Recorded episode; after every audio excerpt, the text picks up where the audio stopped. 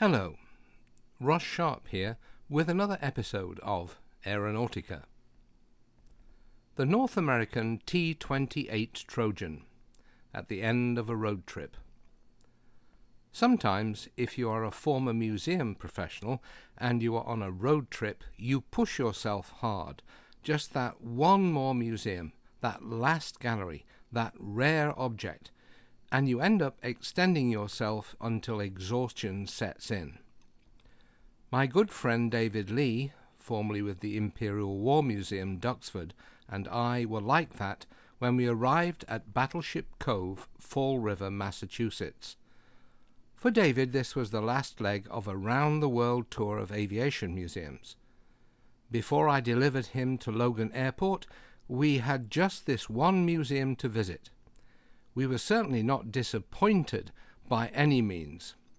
Although the main focus of Battleship Cove remains the impressive fleet of assorted warships, there was still plenty to satisfy two aviation specialists. Here we can see a very nicely preserved North American T 28C, which has been placed on a platform close to the Charles M. Braga Jr. Memorial Bridge over the Taunton River. Originally, the North American T 28 was designed to fulfill a United States Air Force requirement for a new basic trainer to replace the venerable T 6 Harvard SNJ family of aircraft from the same company. The new conventional low wing monocoque aircraft with retractable nose wheel undercarriage was powered by a seven cylinder Wright R 1300 1, producing 800 horsepower and driving a two bladed propeller Full scale production started in 1950, just as the Korean War broke out, and the new trainer was taken into United States Air Force service as the T 28 Trojan. During the Korean War, a new policy of standardization was agreed between the United States Navy and the United States Air Force in an attempt to speed production and induce economies of scale. Consequently, the Navy issued changes to suit its own operational requirements for the new trainer. A nine cylinder Wright R 1820 radial drove a three bladed Hamilton Standard constant speed propeller, and for the first time there was a gun sight and gun camera fitted, and a full range of underwing stores, including gun pods, could be carried. Further changes, including the strengthening of the rear fuselage and incorporation of an arrestor gear, allowed another version, the T 28C, to be used by the Navy for the important task of the carrier qualification of pilots. The extra power from the big Wright radial gave an impressive increase in maximum speed from 285 miles per hour in the T-28A to 346 miles per hour in the T-28C. When production of the T-28 finally ended in the autumn of 1957, no less than 1,948 had been built. Other specialized versions of the T 28 were converted from surplus airframes, and the best known of these was the T 28S Fennec, modified and used by the French Air Force in their colonial wars in Africa, and the T 28D Nomad, modified to a specification created by the United States Air Force's Special Air Warfare Center for the COIN counterinsurgency role, and used by the United States Air Force and the South Vietnamese Air Force during the Vietnam War. The T 28D aircraft were usually operated as single seaters in the light attack role. A true attack version of the T 28 was modified by the Fairchild Company as the Fairchild AT 28D. 72 of these were produced and flew missions in Southeast Asia during the Vietnam War.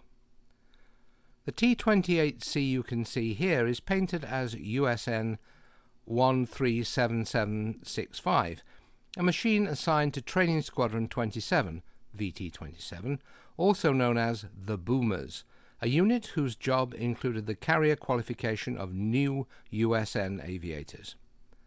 Other markings indicate that the unit was based at Naval Air Station Pensacola, a base which has trained many thousands of naval aviators, including Fleet Air Arm trainees during World War II. If you look closely, you will see that there are the names of two pilots inscribed beneath the two cockpits. The rear cockpit bears the name of Commander Link Mossop. Commander Lincoln Mossop Jr., United States Naval Reserve, retired, class of 1956, at the U.S. Naval College, was a prominent supporter of the Naval Aviation Museum, NAS Pensacola, and was also one of the very first corporators of Battleship Cove Fall River. The name beneath the front cockpit is that of Captain Thomas Hudner, MOH, United States Navy retired, who won the Medal of Honor flying an F 4U Corsair in Korea when he crash landed his aircraft alongside the blazing wreck of a Corsair behind enemy lines and tried to rescue another member of his squadron. Captain Hudner was a native of Fall River, Massachusetts. The T 28 might have been conceived to undertake the mundane task of the basic training of pilots but it emerged as an important counter-insurgency aircraft in two major wars and countless other skirmishes. For the T-28 Fennecs were sold on by France to countries such as Argentina, and they were also used by Morocco, Uruguay, and the Philippines. Today, you can still see T-28s as worthy warbird performers at airshows in the United States and throughout Europe.